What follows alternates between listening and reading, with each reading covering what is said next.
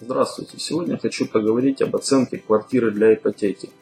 А, я расскажу, кто вообще имеет право делать оценку недвижимости для ипотеки, а, куда за такой оценкой нужно обращаться. Также коротко расскажу об этапах и сроках оценки. А, итак, кто имеет право делать оценку недвижимости для ипотеки?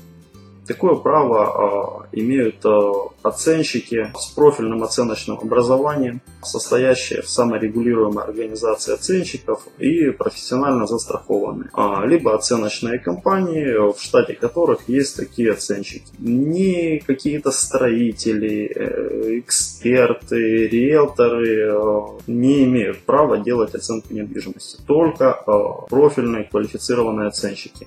Далее коротко об этапах оценки. Э, первый этап э, обращения. Гражданин обращается э, к бюро оценки, рассказывает о своем объекте недвижимости, что это за объект, в каком районе находится, сколько комнат в квартире, для какой цели необходима оценка. Ну, в нашем с вами случае это оценка для ипотеки.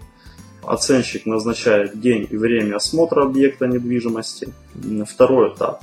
Оценщик приезжает на осмотр, осматривает объект, сверяет его с документами, производит фотосъемку объекта. А каждая комната фотографируется с различных ракурсов. Также фотографируется подъезд, дом снаружи и прилегающая территория. Далее оценщик забирает копии необходимых документов.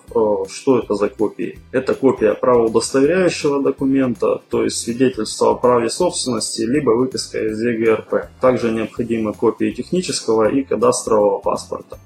В случае, если мы имеем дело с новостройкой, э, технический либо кадастровый паспорт э, в некоторых случаях можно заменить на договор с застройщиком и акт приемки сдачи объекта недвижимости. Следующий этап это непосредственно этап оценки, который производится в среднем 2-3 дня. После этого гражданин приходит в бюро оценки и забирает отчет. Что такое отчет об оценке недвижимости? Это документ объемом э, от 30 до 100 листов формата А4 в среднем. Отчет об оценке является юридически значимым документом. Он подписывается и заверяется печатью оценщика либо оценочной организации. В отчете об оценке э, содержится много чего.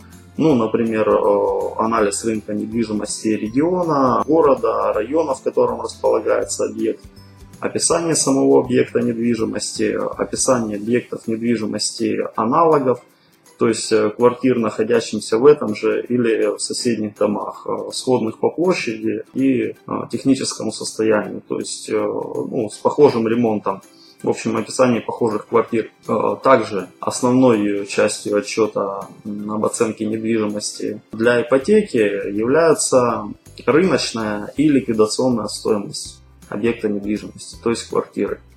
Ну, по поводу рыночной стоимости, я думаю, объяснять не нужно, э, это и так понятно. А вот что такое ликвидационная стоимость, я объясню. Ликвидационная стоимость – это цена, по которой можно продать объект недвижимости, э, ну, скажем так, быстро. Этот э, вид стоимости необходим банку, чтобы понимать, э, за какую цену он сможет реализовать объект недвижимости в случае, если вы перестанете платить по кредиту, и он вынужден будет забрать у вас квартиру.